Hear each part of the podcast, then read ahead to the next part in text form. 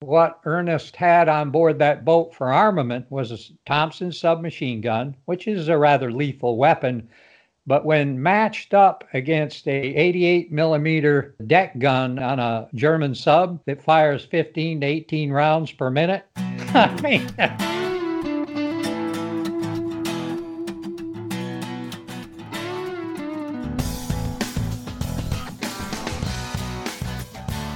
Hi everyone, and welcome to the Power Motor Yacht Podcast, your berth to the best stories in boating.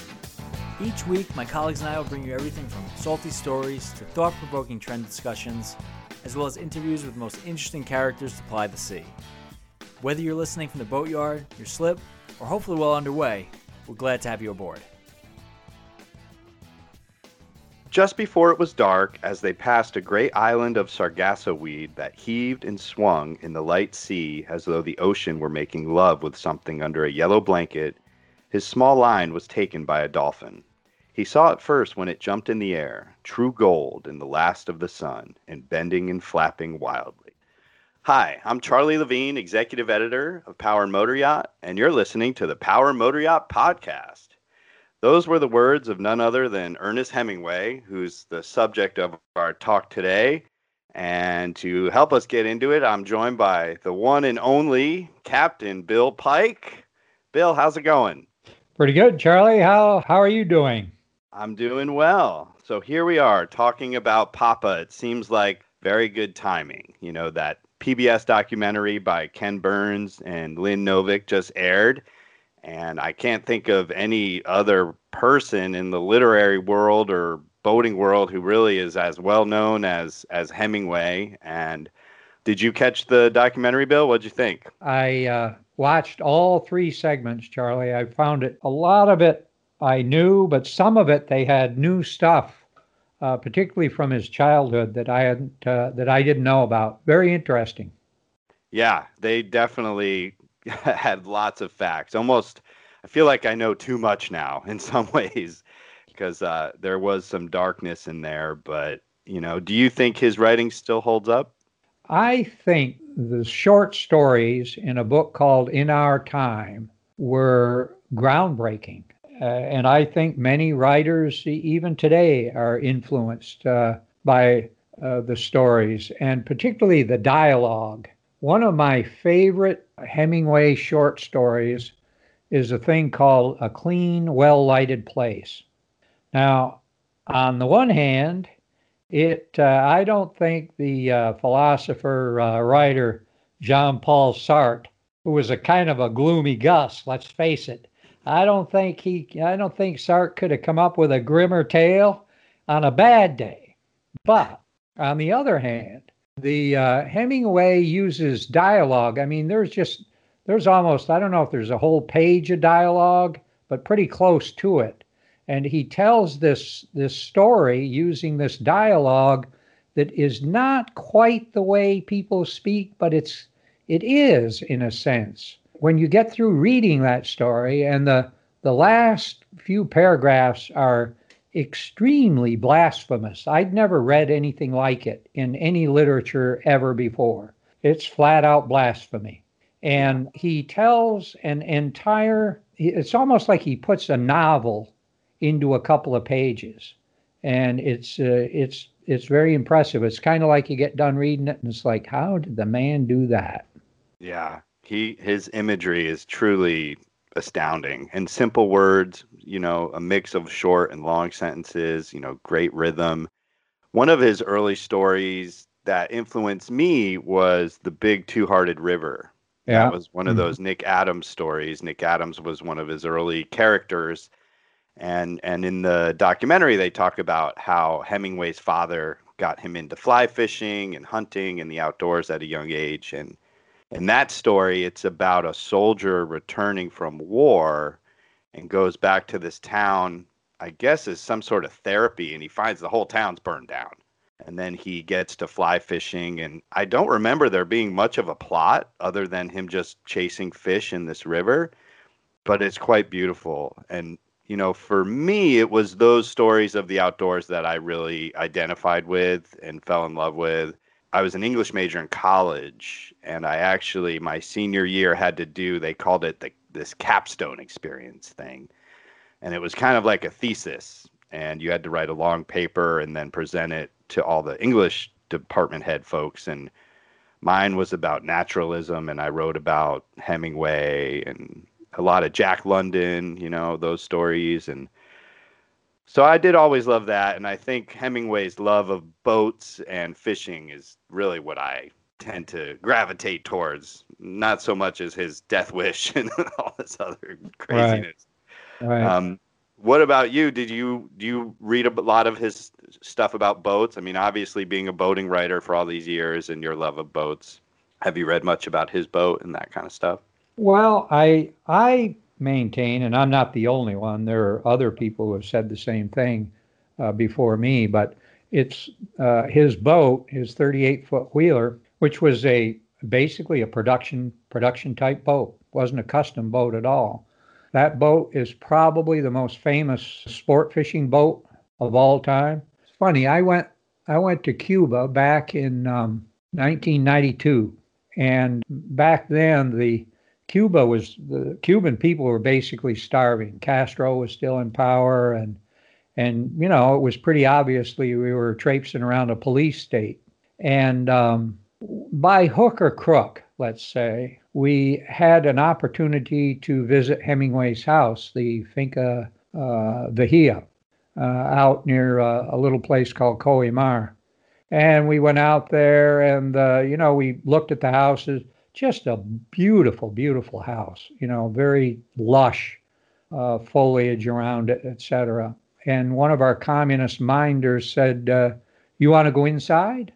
And we said, well, of course. And there was a photographer with me. We went in, and what was remarkable is that I think Hemingway and his wife, his fourth wife, Mary, left that place in July of 1960. And it was almost like you'd walked in about an hour later. There were still dishes in the sink. There were glasses sitting around here and there with something in them. And there were marine magazines. There used to be this magazine called Motor Boating and Sailing. Sure. Another magazine called Boating.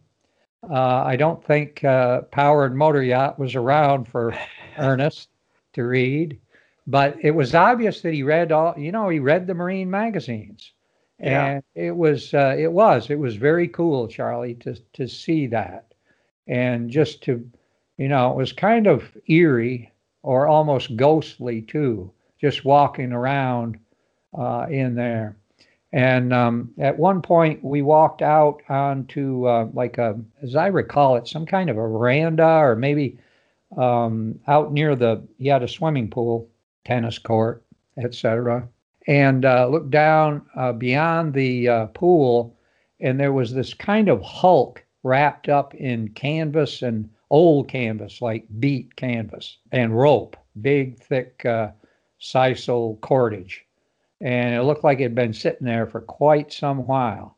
And I said to the minder, what's that? He said, oh, that's Senor Hemingway. It's his boat.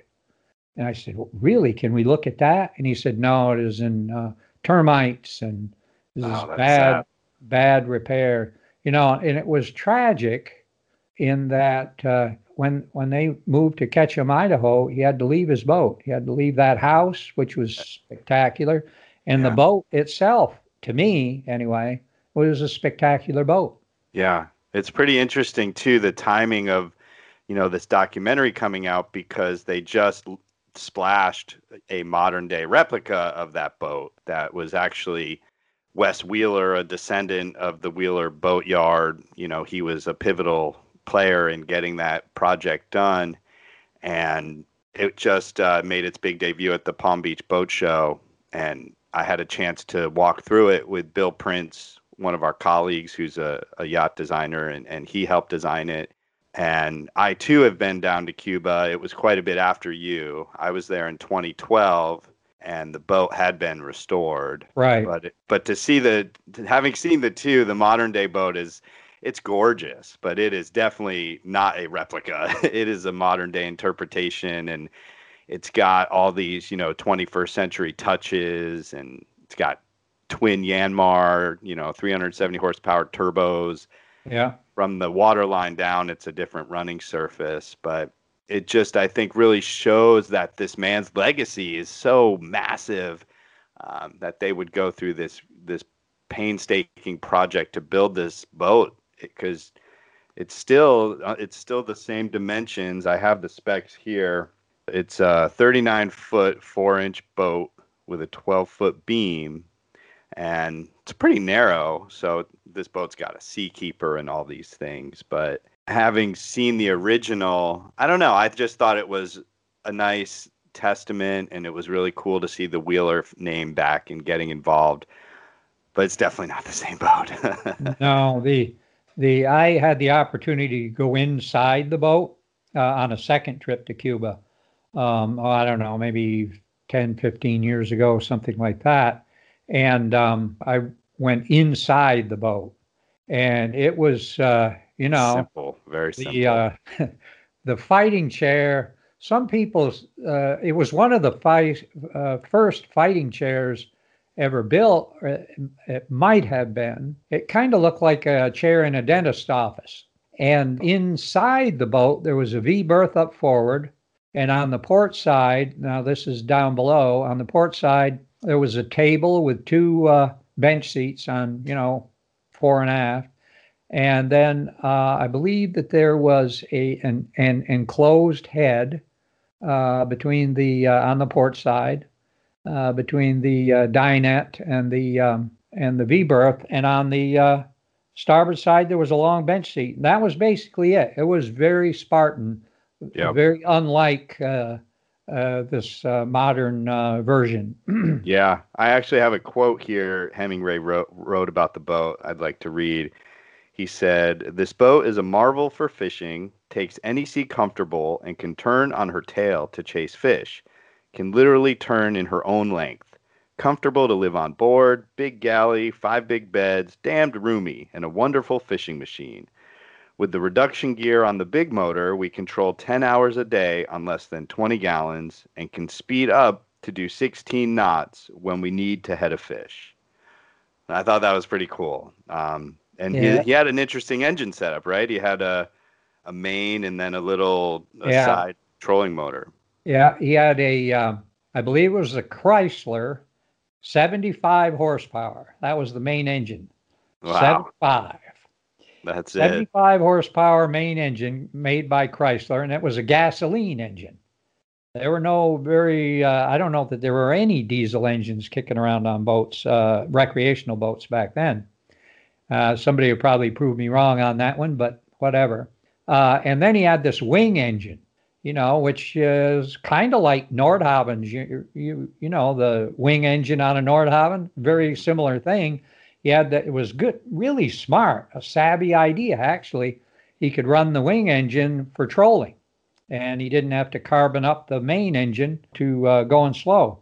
It was very smart. He had there were a lot of great ideas in that boat.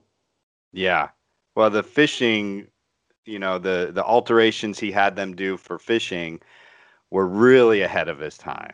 So one thing we've talked a lot about just as we're on our calls for work and stuff is when you look at the side of the Pilar, he had Wheeler cut down the shear line. So the cockpit is lower to the water.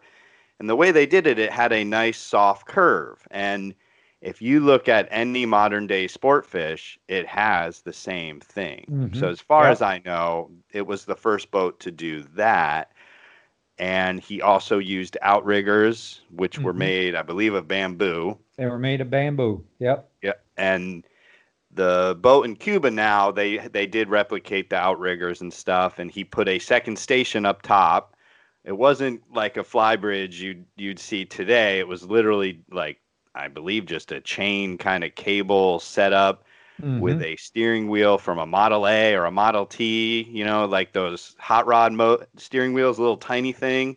Yeah. And he would stand up there to obviously have a better viewing point to spot fish. And then the rolling pin. Tell us about the rolling pin, Bill. That's pretty smart. basically this device at the transom.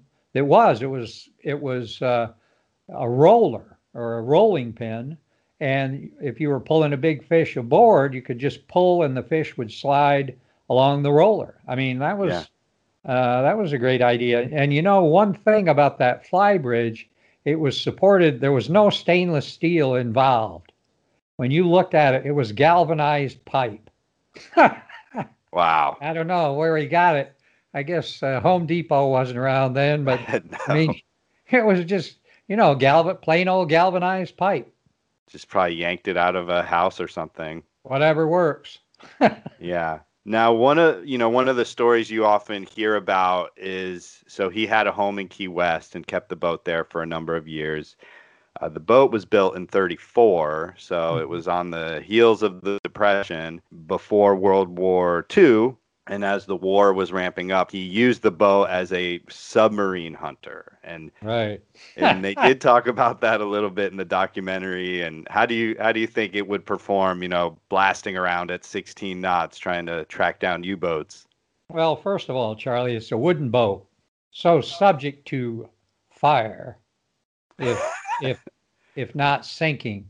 And then from what I have read, what Ernest had on board that boat for armament was a Thompson submachine gun, which is a rather lethal weapon, but when matched up against a 88 millimeter deck gun on a German sub that fires 15 to 18 rounds per minute, I mean, my take on all that was the man had this really great boat. It was in a really great location. And he wanted to go fishing, maybe do a little drinking out there too. I don't know, but that was more the idea of it all. I don't think there was much sub hunting going on there. No, I think there was some long booze cruises, and I'm sure those guns got fired plenty. It looks like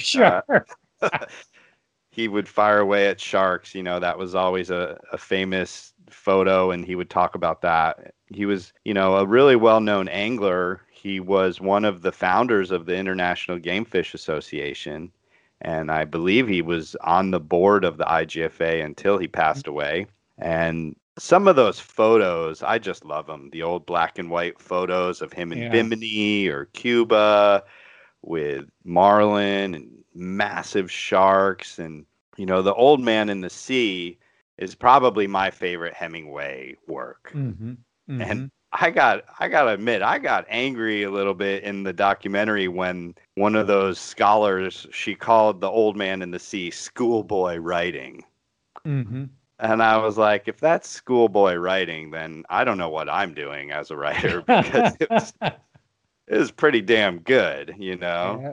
And it's obviously a story of Santiago, this elderly captain who's on a really bad dry streak. He's gone, you know, 84 days without a fish. And so he ventures a little farther out and he hooks that big marlin, and he fights this marlin for 3 days.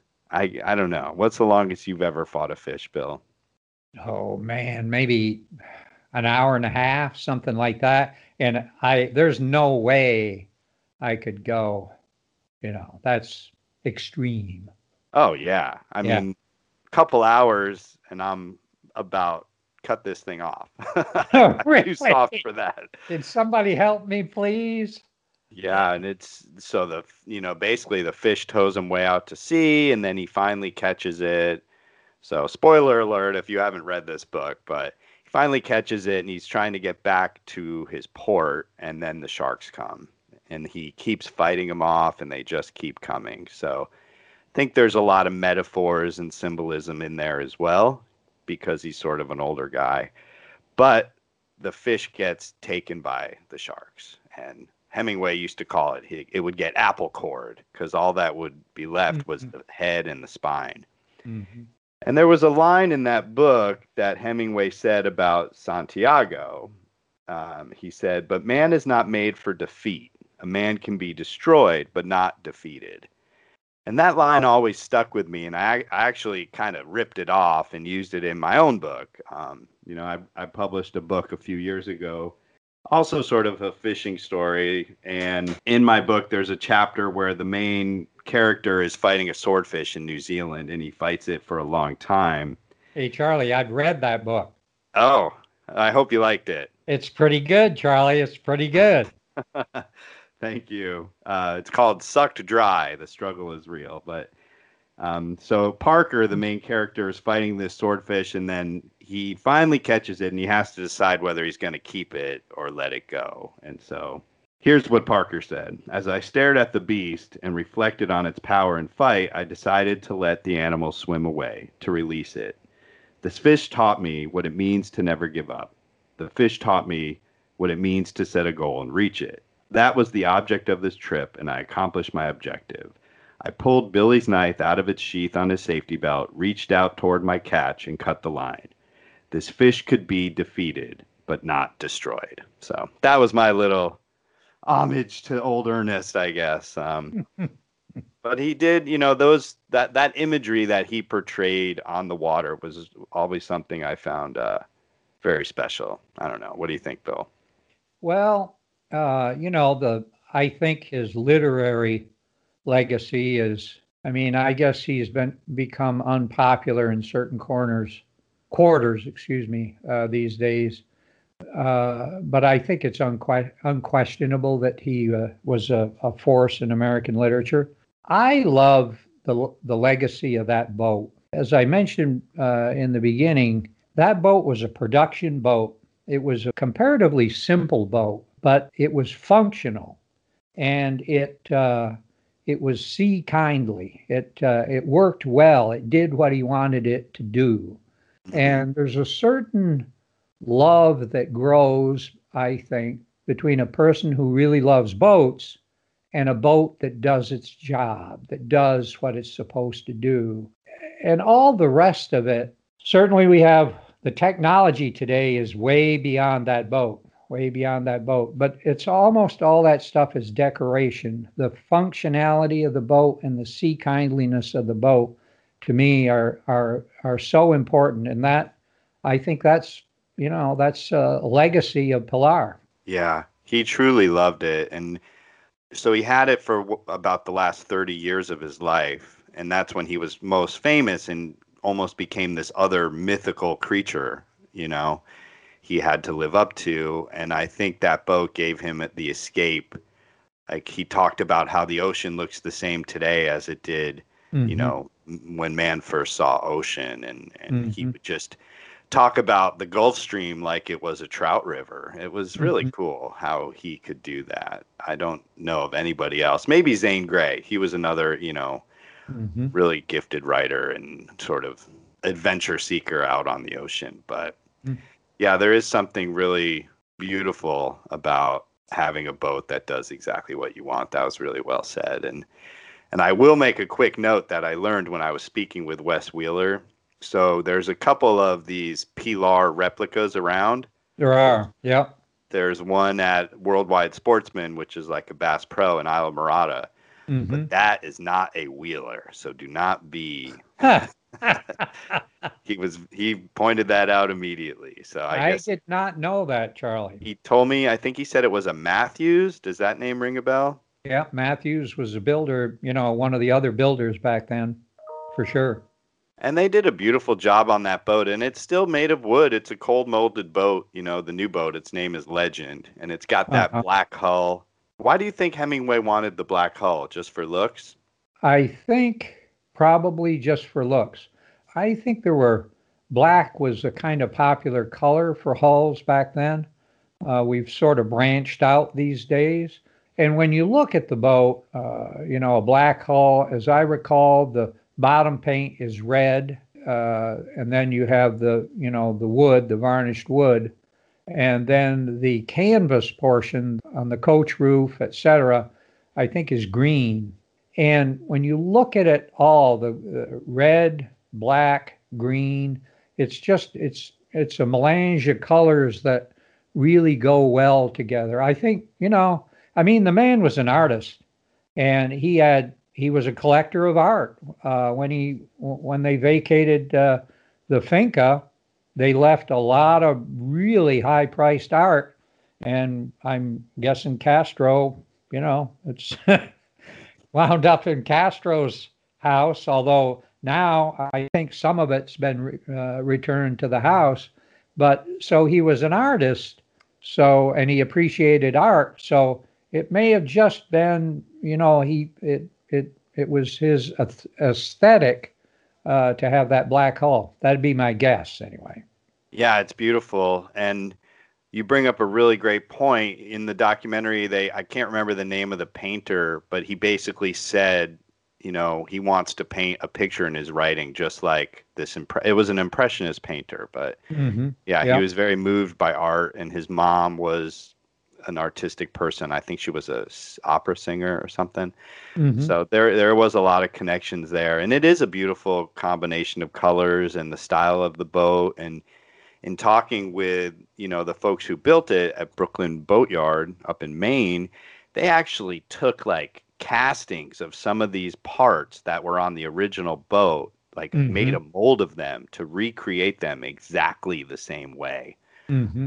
So they were very true to those original details, and it shows. It's, you got to get on that boat, Bill. We got to go take that thing to Cuba. You know what was fun? I think I may have mentioned this to you before, but I guess it was the second time that I was in Cuba a few years ago. I was kind of going through, looking the boat over. And the person I was with, I said, hey, would you mind if I, you know, I shouldn't even admit this, I guess, but I said, would you mind if I sat in that fighting chair just for the heck of it? He said, yeah, go ahead.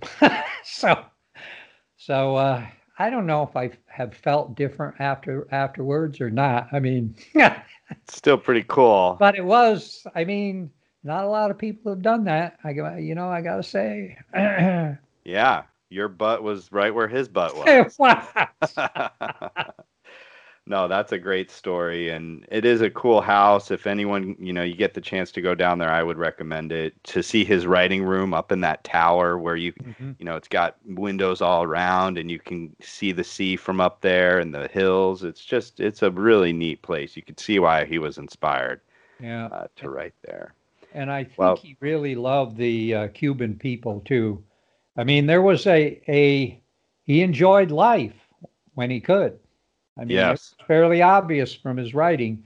And if there's a group of people that enjoy life, it would be the Cuban people. That's my experience anyway. Yeah, lots of good music and good food and all that fun stuff. Yeah. Well, this was fun, Bill. It's great to talk about Hemingway and the legacy he leaves. And, you know, as we wrap up here, there was one other quote I found that I thought would be a nice way to end our chat here. Sure. So in the words of Ernest Hemingway, he says, now is no time to think of what you do not have. Think of what you can do with what there is. Hard to compete with that. Hard to compete with that, Charlie. All right, Bill. Well, thanks for joining me, and thanks for listening out there. Make sure to check out all of our podcasts at pmymag.com. And if you're not already a subscriber to Power Motor Yacht Magazine, please do so. It's a great book, and you can learn lots about all the new boats that are on the water today and some cool boating history, too. That's it. Thanks a lot, and we'll see you on the water. Take care, Charlie. Thank you for listening to the Power Motor Yacht Podcast. If you enjoyed this episode, please do us a favor and leave us a review or rating. Or share us with your friends on social media or on the VHF. Anywhere you spread the word means a lot to us. Thanks again, and until next time, we'll see you on the water.